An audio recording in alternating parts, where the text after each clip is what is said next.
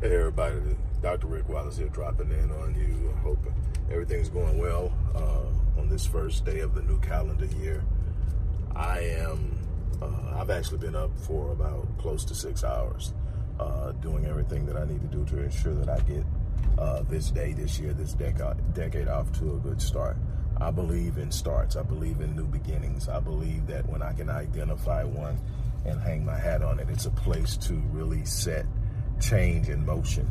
Uh, and that's what I want to talk to you about. I've been up and I've uh, shared content with my other audiences that are tied to the different businesses I do, whether it's fitness, whether it's life change, uh, psychological and mental uh, change in health. Uh, I've done that. I saved you guys for last, and I'm not going to be very long, but I want to be very specific and intentional in what I'm sharing with you. Uh, we have, uh, over the last 10 years, done an unbelievable job in taking what we have in front of us by way of digital technology, social media, uh, the internet, uh, and delivering knowledge uh, to a large sector of our people. Uh, you can call it the decade of awakening. Uh, while there's so many more that still have to be awakened, there are a lot of people who have become aware of things that they weren't aware of. And we've done a great job of that. We still have work to do, and we will continue to do that.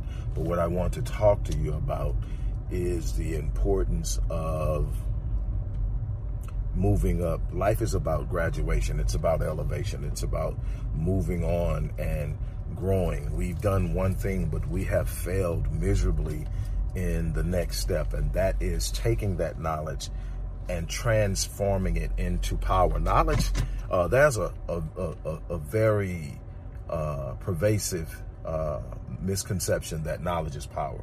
No, knowledge is not power. Knowledge activated and put into motion to achieve a specific result is power. It's not until it's activated, it's not until it's applied that it becomes knowledge. Knowledge applied is power, not just simply knowledge, static or static knowledge.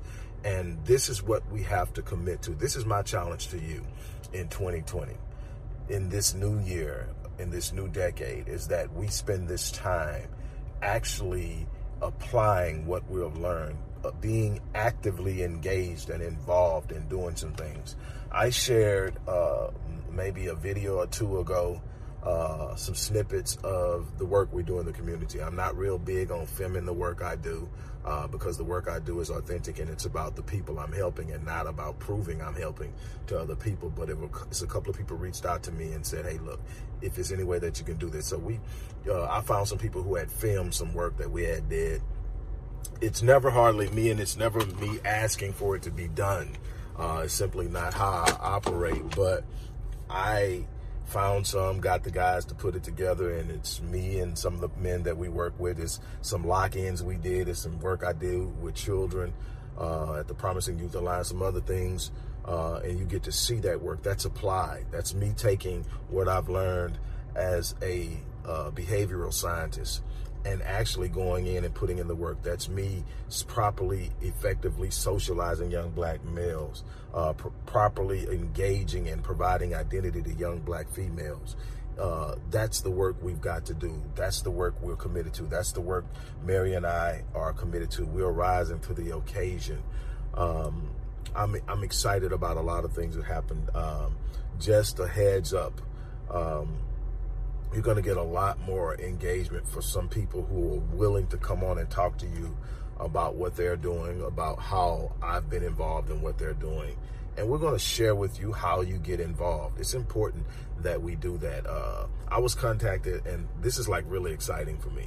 Uh, it's not the things that you think would get me uh, excited to get my attention. It's the things that you know, I really hardly ever share with other people, but I was contacted. She told me it was okay, and she's going to actually come on uh, the Black Voice and share her story. And I told her I would provide the proper covering. But you, maybe you remember uh, the story I did about uh, Deanna Elliott and the young lady who became overwhelmed and dropped her uh, son off at a hospital and ended up with charges and a whole bunch of things, and how everybody was ready to drag her without ever asking the question about whether she had the right access, access uh, to the resources she need because if you haven't handled or dealt with a special needs child, you're not even in a position to judge it. Uh, because I work with parents with special needs child, I spend an hour to two hours at a time with them. That alone lets me know with having a grandson who's a special needs child, that also brings about some uh, understanding. It is important to understand that these if you watch this woman with her with her with her son over the course of his life, you can see she loved him. And so, but she reached out to me and she thanked me for being thorough in investigating the story and not jumping to conclusions to judge her. And and that from that, uh, some things have come into play in the resources. And she said, "I'm the only people person uh, in the media that, as of right now, she's willing to talk to."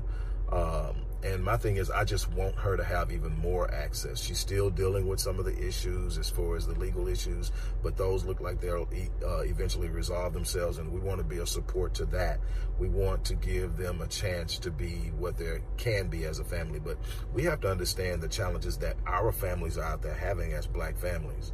Uh, with that being said, I'm going to move off of that, but we've got to get more actively involved. We've got to do a better job 2020 has to be the year that we go from all of the knowledge that we love talking about and sharing and challenging each other on and debating each other on and uh, taking positions and all of that on and how, ask ourselves how are we putting it into work? Who are we behind? Who are we willing to jump in and support who has a plan who's putting the plan to work? If not or am i willing to create a plan? Am i willing to get out there? Something has to be done beyond the knowledge. We have to start activating power by ap- applying knowledge. It's that simple. That's the challenge that i'm going to put on you today. Go out there and make something happen uh, if you don't have a plan, you, we would love to have your support here at the Odyssey Project and the work we're doing in the community with Black Men Lead, a rite of passage initiative with Restoring Ghetto's Forgotten Daughters, where me and my wife are working with young girls and young women who have experienced sexual abuse, domestic abuse, uh, and so many other things as they struggle to make sense of life and to get things together.